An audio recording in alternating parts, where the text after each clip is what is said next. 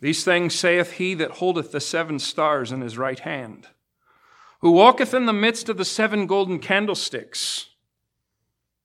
I know thy works, and thy labor, and thy patience, and how thou canst not bear them which are evil.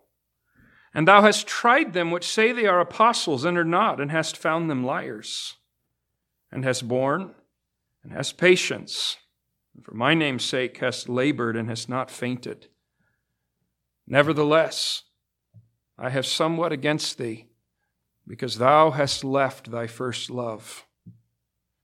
Remember therefore from whence thou art fallen, and repent, and do the first works, or else I will come unto thee quickly, and will remove thy candlestick out of his place, except thou repent. But this thou hast, that thou hatest the deeds of the Nicolaitans, which I also hate. He that hath an ear, let him hear what the Spirit saith unto the churches. To him that overcometh will I give to eat of the tree of life, which is in the midst of the paradise of God. Let's pray one more time. Oh, Father, we pray that you would open up this infinitely deep passage we just read and feed us according as we have need. You know where we are. You know the struggles. You know what lies ahead this week, next month, next year. So we pray, Lord, you do your wonderful and mysterious work of breaking the bread of life to every one of your sheep in a unique way. We pray you'd feed souls and build lives that you may get glory. Help us to learn what we can through this church at Ephesus from a different perspective this morning. In Jesus' name, amen.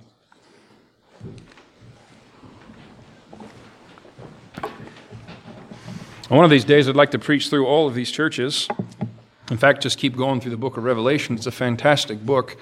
Of course, as a pastor, there's a lot of books you want to go through.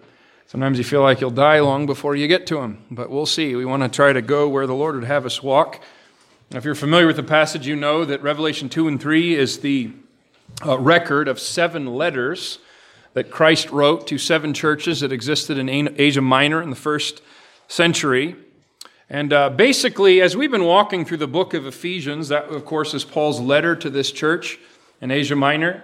And if you mentally have this timeline, we're fast forwarding roughly 30 years, maybe a little more, 32, 33 years, uh, but roughly three decades after Paul wrote this letter to the church at Ephesus that we were going through on Sunday mornings, about 30 years after that, uh, John pens this word from Christ to the same church.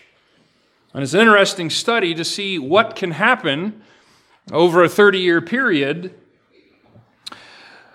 Um, uh, I'm not going to get real into this, but I just want to point out, uh, by the way, I do not believe that these seven churches in Revelation are seven church ages. Uh, if you know what I mean, you've uh, maybe read on that. And there are historical parallels.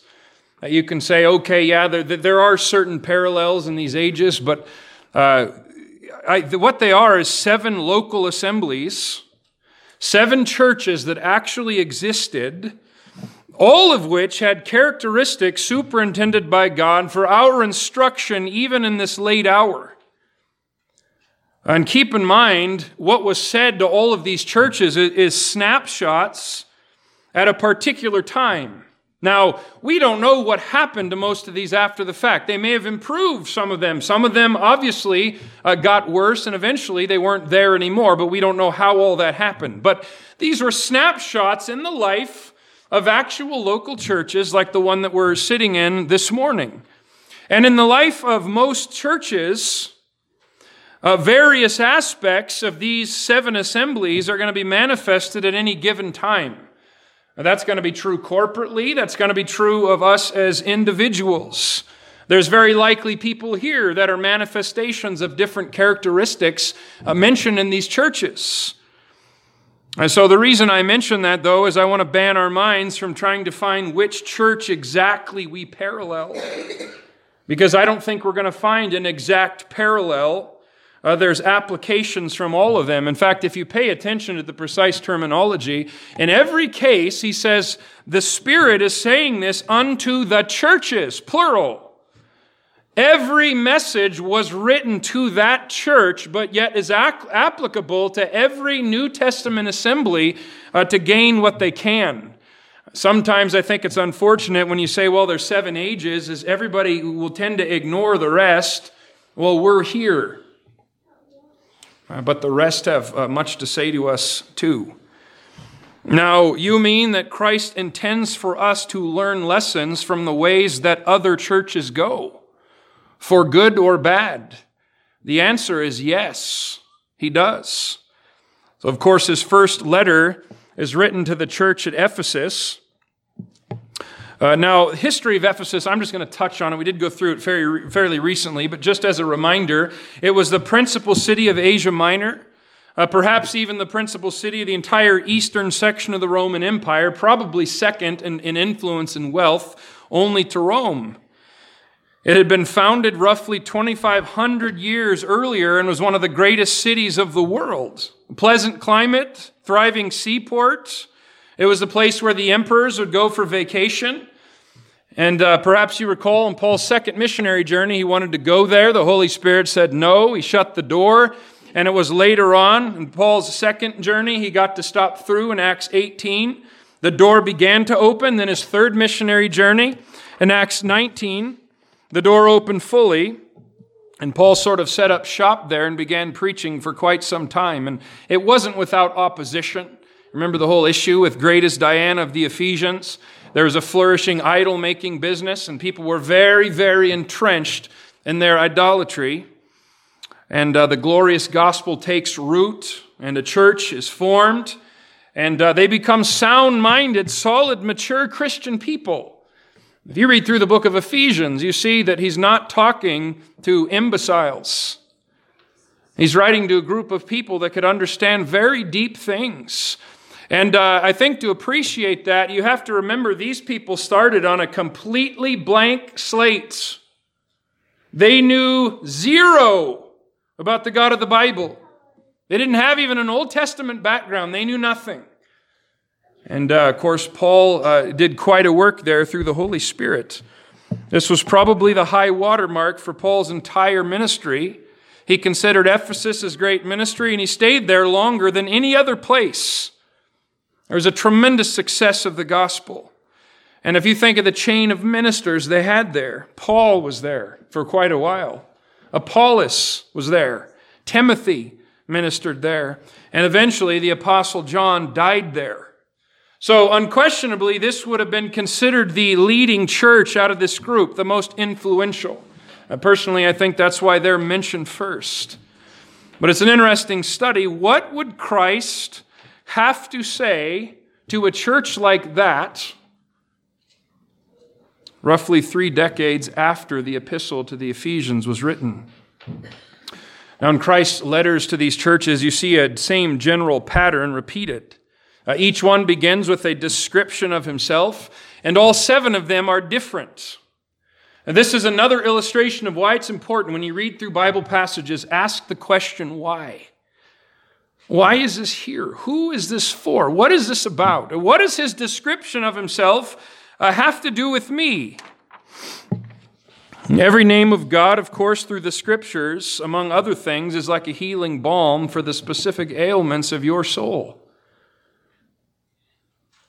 to those in need of victory. He is Jehovah Nisi, the Lord our banner. To those in need of provision, he is who we talked about in Sunday school Jehovah Jireh, the Lord who provides. If you're rocked by a turbulent world or circumstances, he is Jehovah Shalom, the Lord our peace. If you're crushed under the weight of sin, unable to meet God's righteous demands, he is Jehovah Sidkenu, the Lord our righteousness. How about Christ? What is Christ to those who are lost? He's the way. To those who are confused, He's the truth. To those who are dead in sins, He is the life. In Revelation 2 and 3, there's always a correspondence between the needs of the church and the description of Christ Himself. And when you and I are put in some of these conditions, these are often the names we need to meditate upon. Usually, there's not a spiritual problem in the universe that a clearer view of Christ can't solve. So he gives a name of himself, and then he says, I know thy works in each case. There's multiple Greek words for the word know. It's translated know in English. There's gnosko, which is a progress in knowledge. This one, in each case, is the word oida. It's a, it's a perfect tense with a present meaning. It means a, a perfect fullness of knowledge. That shouldn't be surprising considering he's omniscient. But what he's saying is, I'm not merely looking down from heaven as a spectator like I'm watching some big football game. I have full, complete, intimate knowledge of your life. I know the character of what you do, the eternal value, the motivations, the difficulties whether or not you're walking the path I've ordained for you or trying to be somebody else, etc. And I wonder why did Christ find it necessary to repeat this simple phrase all seven times? I mean, you read through this, this is written to the churches. Why would we need to hear that seven times in a row? Well, apparently it's vital to remember, and we're prone to forget. I mean, think if we wake up each day and just think on that phrase. Jesus saying, I know thy works. Uh, what'll that do to justifying and bargaining and against sin, compromising? That would free us from slavery to men's opinions and cause us a right kind of self examination to maintain fellowship. It would keep us from drawing attention to the good that we think we're doing. Think about this. If you're convinced God sees all the good, what need is there to alert others at the good that you're doing? Does it really matter if nobody ever sees it? Does it matter? Does it matter if we spend our days in obscurity as long as we're faithful to the Lord? You see, that's one of the glorious things about Whitefield I mentioned. Oh, the world's forgotten him. The world just passes by. They could care less. The Lord knows different. In fact, uh, what he says there, it is, by the way, Whitefield would, would cringe if he saw the way that people came to look at his crypt. He did not want that. What it says, he said, basically, he said, uh, I'm, I'm content to wait for the day of judgment to vindicate what sort of person I was. He said, Here's what I want on my epitaph. Here lies G.W., the final day will determine what sort of man he was. Can you say that? The final day will determine it. Secondary to that, who cares what other people think so long as you're walking with the Lord? It would encourage us that he never forgets. I mean, there's probably wonderful works you have done. You may not think they're wonderful. You wouldn't say they were, but they are in God's sight. You've forgotten them. You don't remember them. Guess who does? Every single one he knows. So he says a name for himself, I know thy works, and then he gives a commendation if there is one, and there's none for Laodicea. Now, Christ, of course, shows he's looking for the good. He sees that, and he always mentions that first when he can, but he's not a flatterer. But he does see the good. He does see us in right perspective. Haven't you ever felt like God must just see all bad when he looks at me? No, not true. Are you a work in progress? Sure. Even very weak in faith, he knows. But he still sees the good.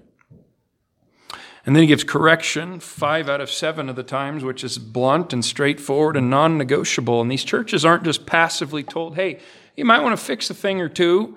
Uh, they're told authoritatively to repent and to aggressively address their deeds or suffer whatever consequences had to come. And then he ends with the promise to those that overcome. And all seven promises are different. Again, I want to ask the question what's your reaction when you hear that something promised to the overcomer?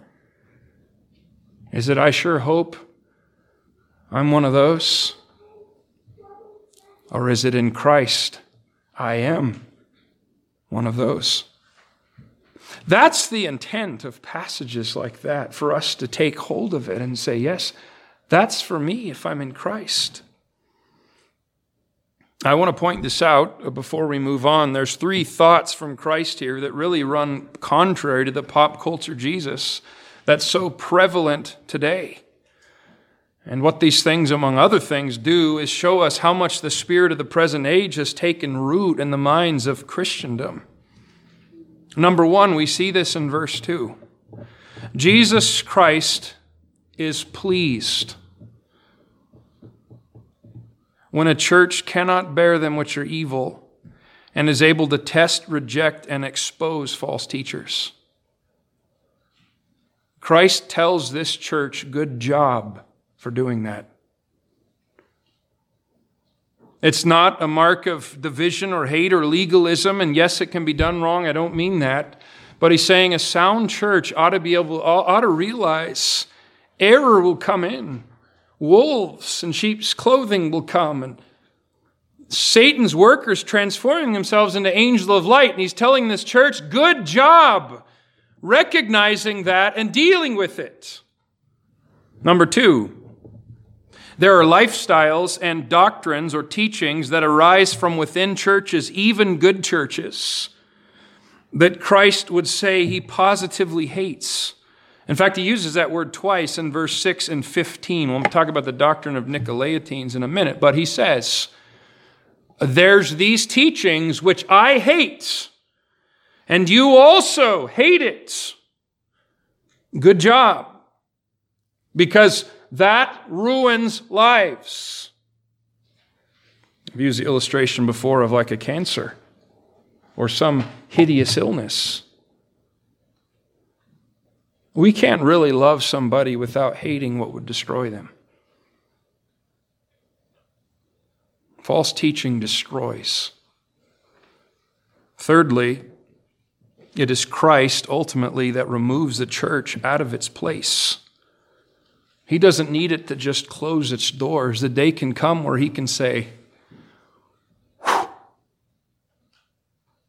Now, they could still have a building and a thousand people showing up every Sunday. But from Christ's vantage point, it can get to a point where he will say, That's not my church anymore. That can happen. Notice the description of himself here in verse 1. These things saith he that holdeth the seven stars in his right hand, who walketh in the midst of the seven golden candlesticks. Now, think of the ways Christ could give description of himself. Uh, he could talk about his character, uh, he could talk about his actions, he could talk about his attributes. He could talk about his accomplishments, uh, primarily what happened at Calvary in the empty tomb. But here, the description he gives is based on location. He describes himself as being in very close physical proximity with ministers and the churches themselves. Now, why is that? Well, it correlates with the nature of the correction that's about to come in the next verses. This church was actually in danger of forgetting the nearness of the one who they were supposedly laboring for. Now, I don't want to get too into detail in this particular note. I have to ask the question, though who are these angels and these stars? They're the same. The stars are the, the angels to the seven churches. And I've wrestled with that sometime in the past. There's two primary opinions on that that they're actually angels or that they are pastors, shepherds of local assemblies. I'll be honest with you, I tend to shy away of that naturally just because sometimes that can be abused. But I do think the plain sense of the verses bears that out. Uh, the word angel means messenger. It's a, it's a generic word. It can speak to a human or an angelic being. Uh, but it would be strange indeed if Christ was dictating a letter to have a human being named John write, to then give to an angelic being to carry to Ephesus, to then hand back to human beings that were in Ephesus. I don't think that's what's happening. Besides that, why would he need to talk about his nearness to the angels? We all know he is. What he's saying is the ministers are clenched in his fist.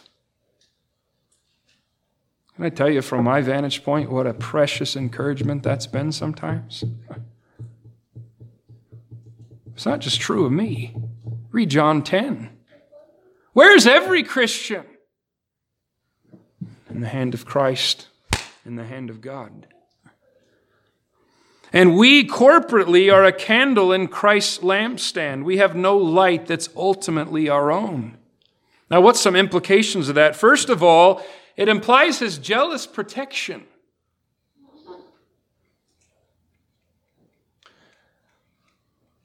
You realize Jesus Christ is jealous over this church and over any legitimate New Testament church that's out there? Yesterday, the Lord checked my speech on that. I was thinking of an assembly, a church I was a part of years and years ago, and I was thinking through some things. And the Lord used this to rebuke me. Be careful. That's my church, my bride. Doesn't mean you can't deal with error, but be careful assuming just because there's some issues that they're not precious to God anymore. You know how people can be. Sometimes they can be very cruel. And sometimes people have said cruel things about me or about this church, and some of that gets back to me. And it's bothersome, but let me tell you this. The more I go in my Christian life, the more I'm learning to feel sorry for them. Let's say you're walking through town tomorrow. You're behind this guy who's six foot eight and he's built like a refrigerator. A guy could straighten a horseshoe with his bare hands. And uh, here's his wife sort of meandering through the shops.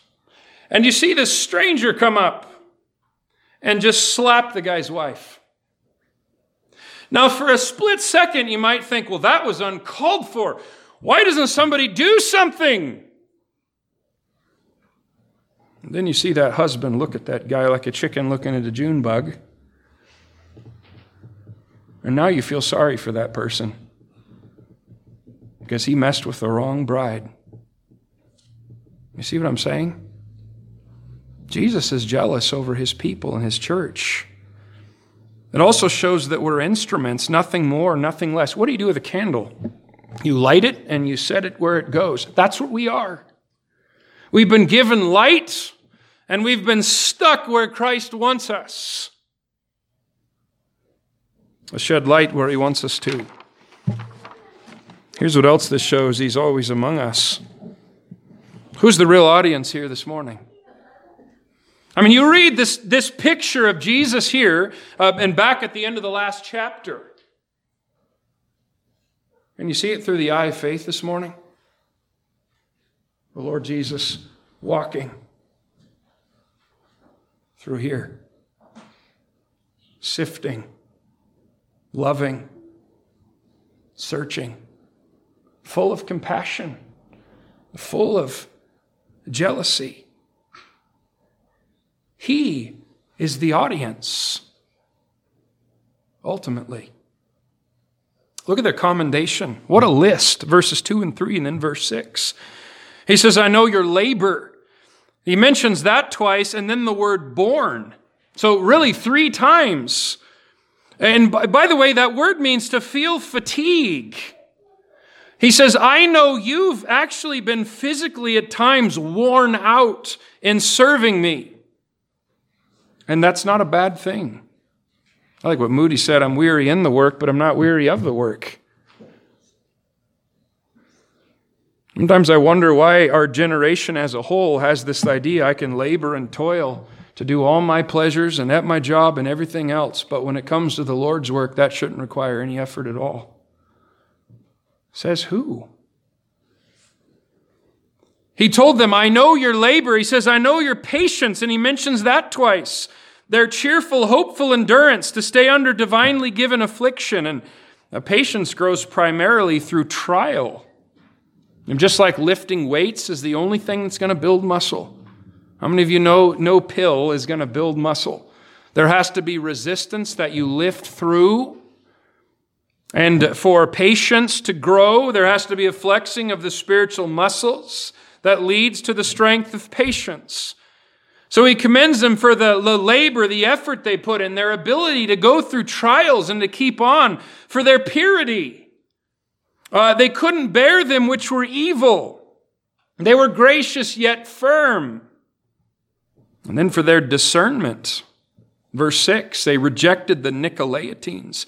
The idea there's a lot of discussion on that. I don't know that anybody can say dogmatically what that was, but the idea of Nicolaitans is conquer the laity.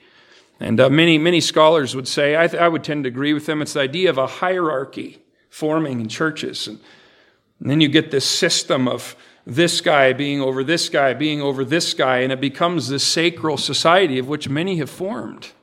And apparently, this was happening already in the first century. And this church recognized that as a very bad trajectory, that we're to be an autonomous local assembly not dominated by outside forces always telling us what to do. That, by the way, is why we would say we're not part of a convention. I'm not being unkind, but that would be the reason why.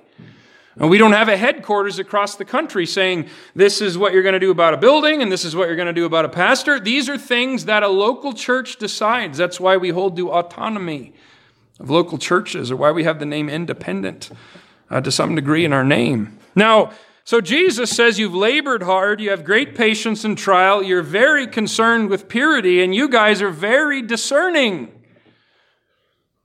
What a list. I mean, is anybody here that, that wouldn't love to hear Christ say that about you? I would. It seems to be a well rounded approval, very good things. But tragically, it seems as we go forward, in many respects, it's kind of like if you had a wheel. And uh, you had, you know, the, the old wooden wheels, and they were covered with, with, with iron on them. And you had a perfect, flawless, solid wheel. And then you had all these beautiful spokes in the middle. But you're missing a hub.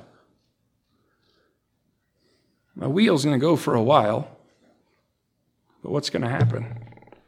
ultimately, those, those spokes aren't resting on any solid support. The whole thing's got to fly apart. Look at the rebuke in verse 4. After all this commendation, nevertheless, I have somewhat against thee, because thou hast left thy first love. Now, the, the word first is not numerical, but preeminent.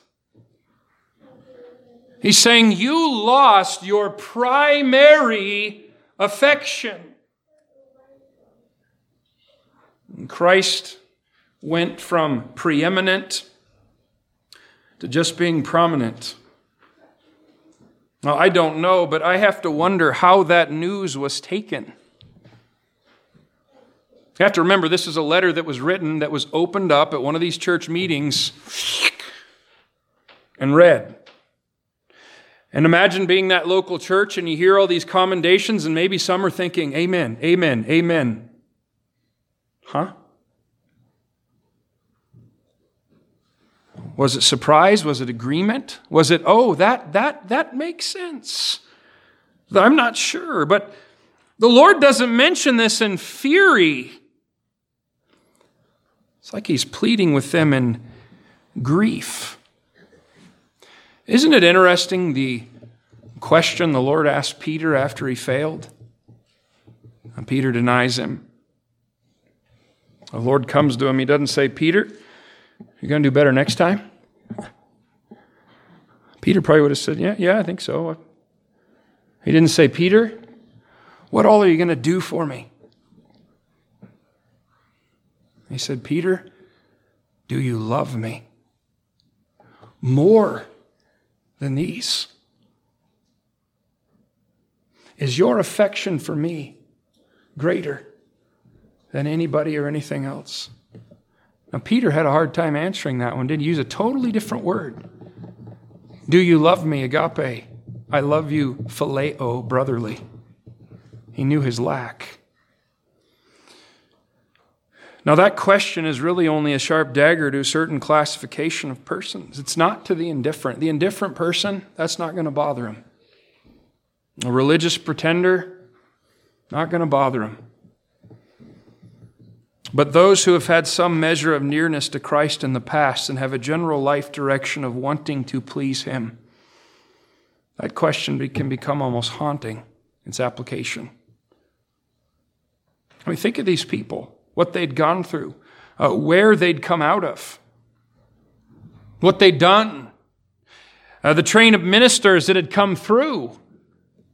I suppose they could have gotten angry and said, Well, don't you know who we are and who we've had? Why, look at our ministerial wall. We've had Reverend so and so and Dr. so and so. And here's what's interesting, too John was still alive. John, the apostle of love who laid on Jesus' breast at the Last Supper. John ministered there. He was exiled to Patmos, and eventually he went back in leadership to that church. And while John was still alive, the Lord told the very church he was ministering to, You've left your first love. How does that happen? It can be blatant disobedience, but I don't think that was likely here. And yes, the more we grow, there's going to be aware, a, a greater awareness of our own vileness, but that's where we need a greater corresponding understanding of what He's made us in Christ. I guarantee you, the longer you walk with God, the lower view you're going to have of yourself. But can I tell you this? That doesn't mean God's having a lower view of you. Positionally, you're just as in Christ as you've always been. Nothing surprises him. It can happen through ignoring the so called basics. A little by little decisions chained in a row and the conscience begins to harden. Or how about sustained busyness? Always having to go and do, and this growing list of spiritual chores. And Often it's the slow, imperceptible changes, it's a, it's a drift. And I don't think an Ephesus is something that happened quickly. Something that all of a sudden they turned around and said, What, what exactly happened?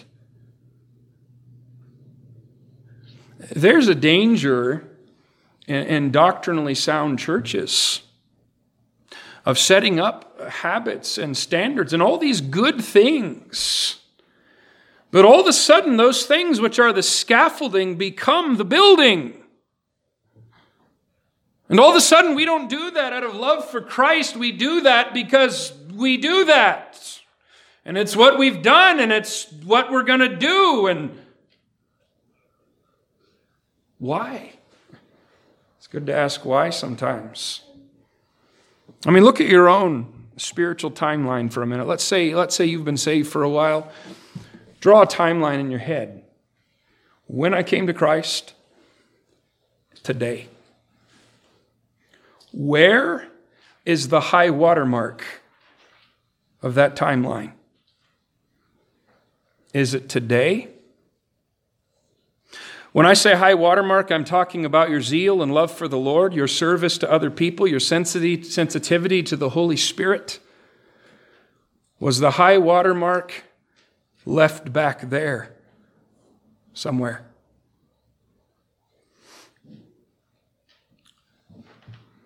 And if so, we need to ask ourselves the question why and where? The cure really is blessedly simple. And by the way, the Lord, why does He point things like this out? I guarantee you there were people at Ephesus that felt like a dagger. There were people sitting there who probably thought, it's going to take me days to recover from what I just heard. But the Lord doesn't point that out to do this. When the Lord points out problems, He's opening the doorway and He's saying, Enter here. And you know what you find when you enter here? He's already there seated at the table waiting. So this isn't a how dare you text. This is a draw near to me text. He loves you with an everlasting love that can't fluctuate. What's the cure? Look at verse 5. Remember, therefore, okay, remember, therefore, because of this. He's saying, all right, since this is the case, what do you do? And really, there's three verbs given here. Number one, what needs to be done? Remember, therefore.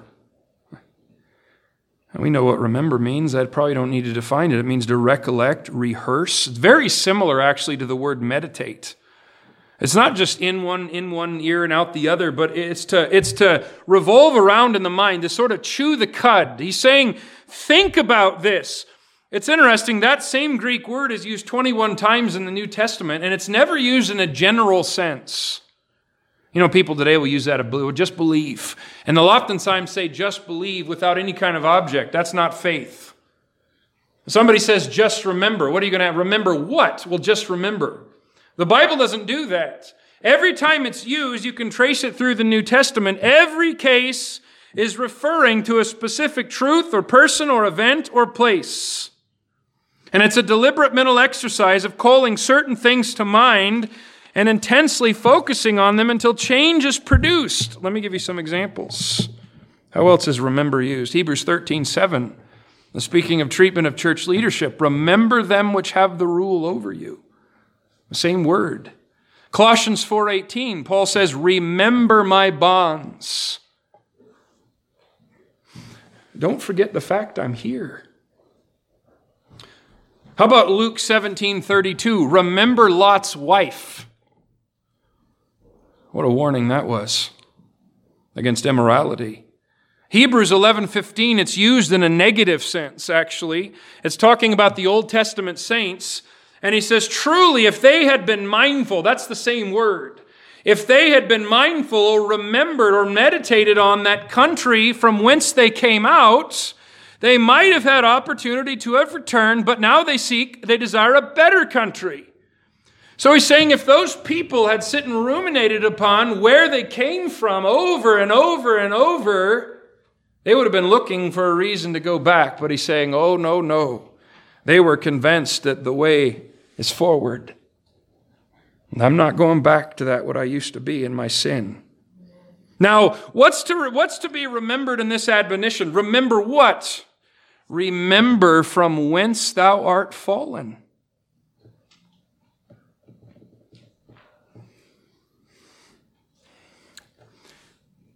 If your spiritual high water mark was in the past, he's saying, remember where you used to be.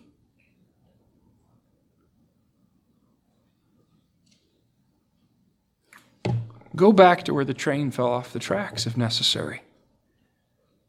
Ask yourself the question I was progressing, why am I now digressing? And that kind of remembrance, what's it going to do? It's going to produce grief, yes, and a sense of loss, but a, a sense of longing and, and hopefully a determination to do something about it. Remember, what's the next R word? Repeat or repent. That's a change of mind that leads to a change of, li- a change of action. Determined by a definite act of the will to acknowledge the lukewarmness, and say along with the prodigal, I will arise and go to my father, and then go.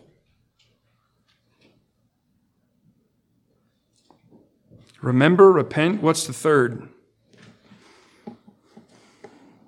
Do the first works, or we could say, repeat. You know, in fact, we talked about this in the Valentine's banquet last year. It was tremendous picture of marriage here, also, by the way. You take a newlywed couple, and for the most part, they just sort of maintain the flame because it comes natural. And they don't even realize they're doing the things that are keeping their marriage alive. They show care and concern for each other. They put each other's needs above their own. They communicate their affection for each other. They, they plan their lives around each other's needs and they deliberately spend time together. And then they do all these things that they don't even realize are actually keeping things passionate and then children come and careers change and bodies change, and all of a sudden those things aren't done quite as naturally. Next thing you know, this person's coming and saying, Well, I don't think I, we ever loved each other. You see, the problem is you stopped doing the first works. You stopped investing deliberately in the relationship. It takes wood to keep a fire burning, and you stop putting wood on the fire, and now you're wondering why it's dying. That same application is in our spiritual life. When we first come to Christ, a lot of the things we do to keep ourselves passionate with Him, the newness of it keeps it going. But over time, it starts to cool. And over time, the things you, the priorities you wouldn't have had, you begin to have again. And the decisions you make in reference to time in the scriptures and different things, all of a sudden, doesn't have the same priority. So he's saying, go back to doing what it took to maintain your own spiritual heat.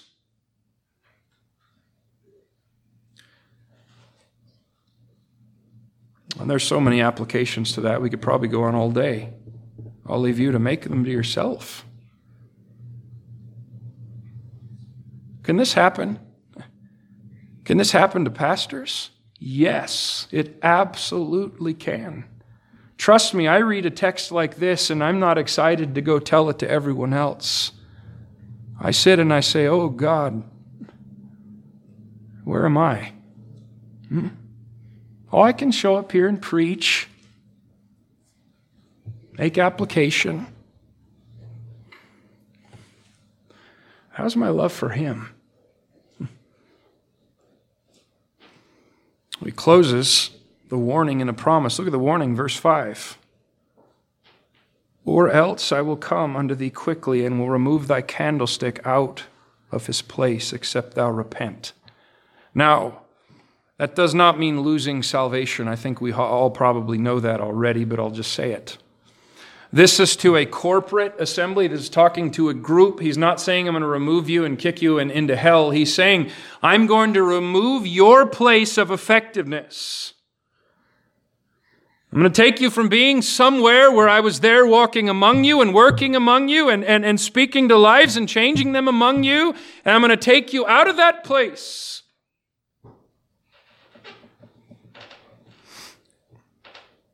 course, Paul individually said he doesn't want to preach unto others and become a castaway. Same idea. Not losing salvation, but saying, I don't want to be shelved in the Lord's service. I don't want to preach all this good to others. And Paul even had a fear that he himself could become so hardened in the work of the ministry as to be set aside and not be able to be used very much for God. But then there's a promise by the way, let me say this. First of all, even the very best churches, I'm talking about churches that are founded by apostles, have the silver tongued Apollos coming through, and the Apostle John as their pastor in exile, writing books of the Bible. Even churches like that are only a couple decades from total collapse at any given time if they let it happen. And let me point this out too. Past does not guarantee the future. That's true both ways. An illustrious past in a church does not guarantee an illustrious future. Let's look at the other side of that, though. A checkered past does not guarantee a checkered future.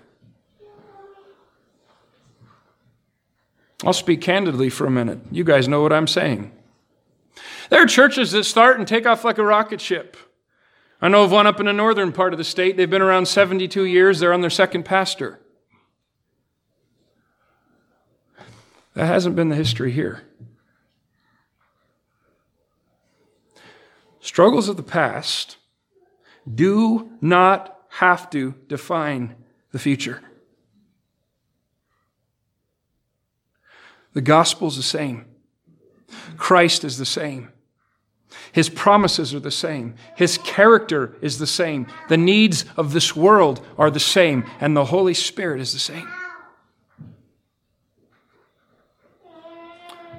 So it's not so much stare back to find out what we're going to become, but stare at Christ to find out what we can become.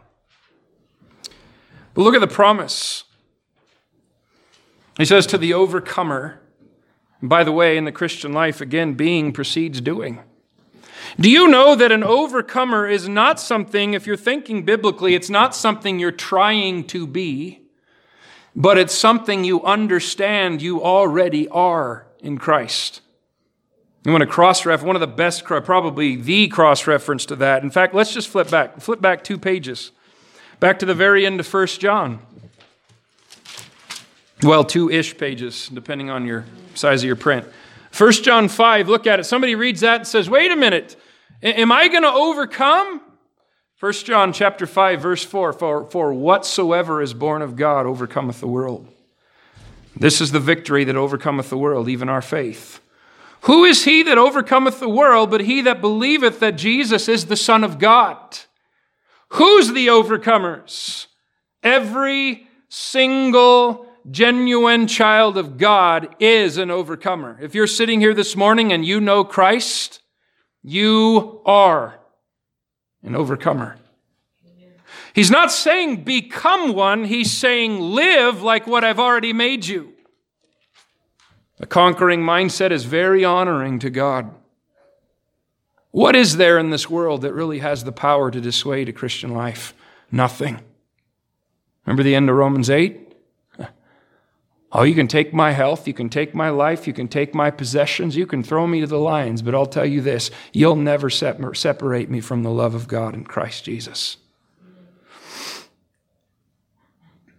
What happens to the overcomers? It's interesting, the tree of life has disappeared all this time from the pages of Scripture, and now here it is again. Isn't that something? The Lord took it away so man wouldn't eat of it and live in his sin forever. And now here we have in the final book of Scripture, he says, Ah, that tree's going to be back. Only in that day you'll never sin again. You can't. I will give to him to eat of the tree of life, the very tree that Adam and Eve were banned from. And he says, You're going to be in the presence of that tree for good. And that tree is in the midst of the paradise of God. What does that do? That makes our eyes look ahead, right? What is this world compared to the paradise of God? Oh, the trees and natural beauty here are wonderful. We were talking about in Sunday school this morning. The hand of God is astounding. But what are the trees outside this door to be compared with the tree of life? Hmm? Can I tell you something? The leaves of that tree are never going to fall off. So I wonder, just by way of personal application, we don't know this dogmatically, but in a way, the Lord's done this already. What if Christ penned a letter to this church? Or to you individually? What would it say? You see, our goal should be doctrinal soundness. Yes, we want to be mighty in the scriptures. We want to be Bereans, like the sign says.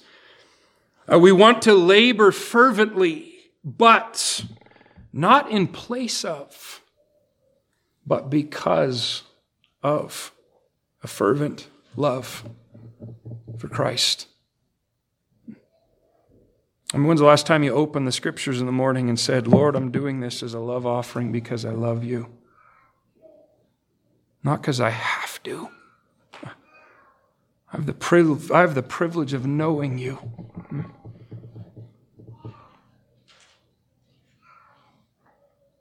Remember, repent, repeat. Let's pray. Father, thank you for your goodness and patience with us.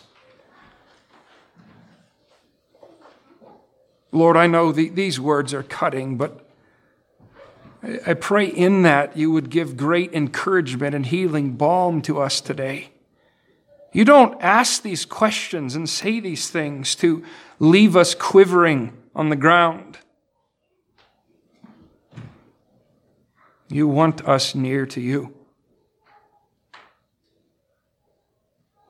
Give us a greater vision, Lord God, of how precious every one of your children is to you individually, and how badly you want nearness to us, how badly you want to reveal to us your everlasting love and daily experience, so that nothing can cloud our view of that.